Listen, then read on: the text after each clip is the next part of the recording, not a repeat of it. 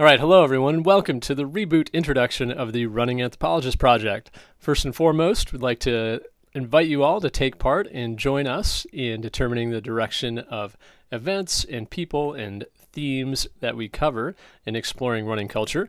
So you can find us on Facebook or Instagram at Running Anthropologist, as well as our blog website, runninganthropologist.com. Shoot us a message on any of those uh, throughout the project, and after a podcast that you hear, let us know what you think and if you have any ideas. First and foremost, we started as a way to explore the culture of running, and in particularly the diversity of the unique spaces and places within that running culture. This is in the US, abroad, any place where people run and have run. We want to hear about it and learn about it. Uh, this started as a project. Um, linguists and anthropologist folks from the University of South Florida, most notably my wife and I, and a few friends, were interested in how running and travel and culture intersect and how we can learn from others about the unique spaces and places of running culture. It's hoped that the podcast can be a place where everyday runners can be inspired, uh, can build community, can connect, can learn about unique runs and places across the globe, and have a more holistic vision of the running world, challenge themselves, challenge their cultural expectations, and also connect with one another. Our goal is not necessarily to interview the best runners or the fastest runners. A lot of other podcasts uh, do that, but find regular runners who are doing extraordinary things who offer inspiration and knowledge. These have mostly included coaches, race directors, artists, um, filmmakers, people who are kind of right in the middle of the running world and who have been doing it for a while or have a unique contribution.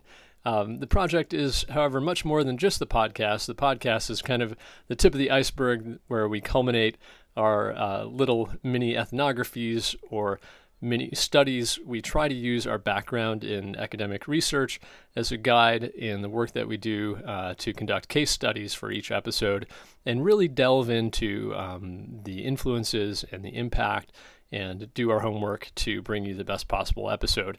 Um, we also have taken on doing some no commentary run docs, so just short GoPro uh, running, co- covering running events and races that we can go to and ask volunteers, ask organizers what it's like, and then film the actual event as a runner would see it to give you an impression of what that's like.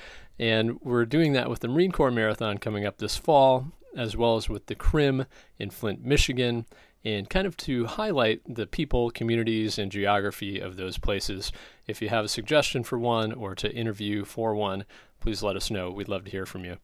Um, this project has taken the form of stories, uh, storytellers, uh, people honing their craft through running, such as poets, um, people telling stories about their experience in running leadership from Jeff Galloway, Olympian and founder of the Run Walk Run method, to people like Michael Wardian, who is uh, pushing the limits of distance running and trying all sorts of new and interesting things to organizers of ultra races and running expeditions, as well as people going to unique places and just running on their own and seeing what it's like. People like Peace Corps volunteers, whom we've had a thematic thread of series of episodes, so that people can who have lived in countries for a few years at a time can tell us what running is like there, what running bought, brought to their Peace Corps service, and what they'll be doing with it when they come back that was a, one unique theme that is carried across th- three series that we've done so far. Uh, another series that we are doing this summer of 2019 that we've been really into and that I think we've learned a lot from is faith, running, and social justice, seeking to find out how powerful themes of spirituality uh, connects with runners and what running brings to their faith and faith to their running, um, and how that impacts how they show up in the world which is, um, I think, really interesting for a lot of reasons. And we've covered all sorts of different uh, aspects and approaches to uh, spirituality through that. And I think that if you tune into one of those, you'll really get a good impression of it. Uh, for more ideas or to follow up on any of our collaborations or any ideas for the future, and hopefully find some running inspiration, please go to our website, once again, runninganthropologist.com, where you can find links to organizations and individuals that we've interviewed. And until next time, we wish you happy running.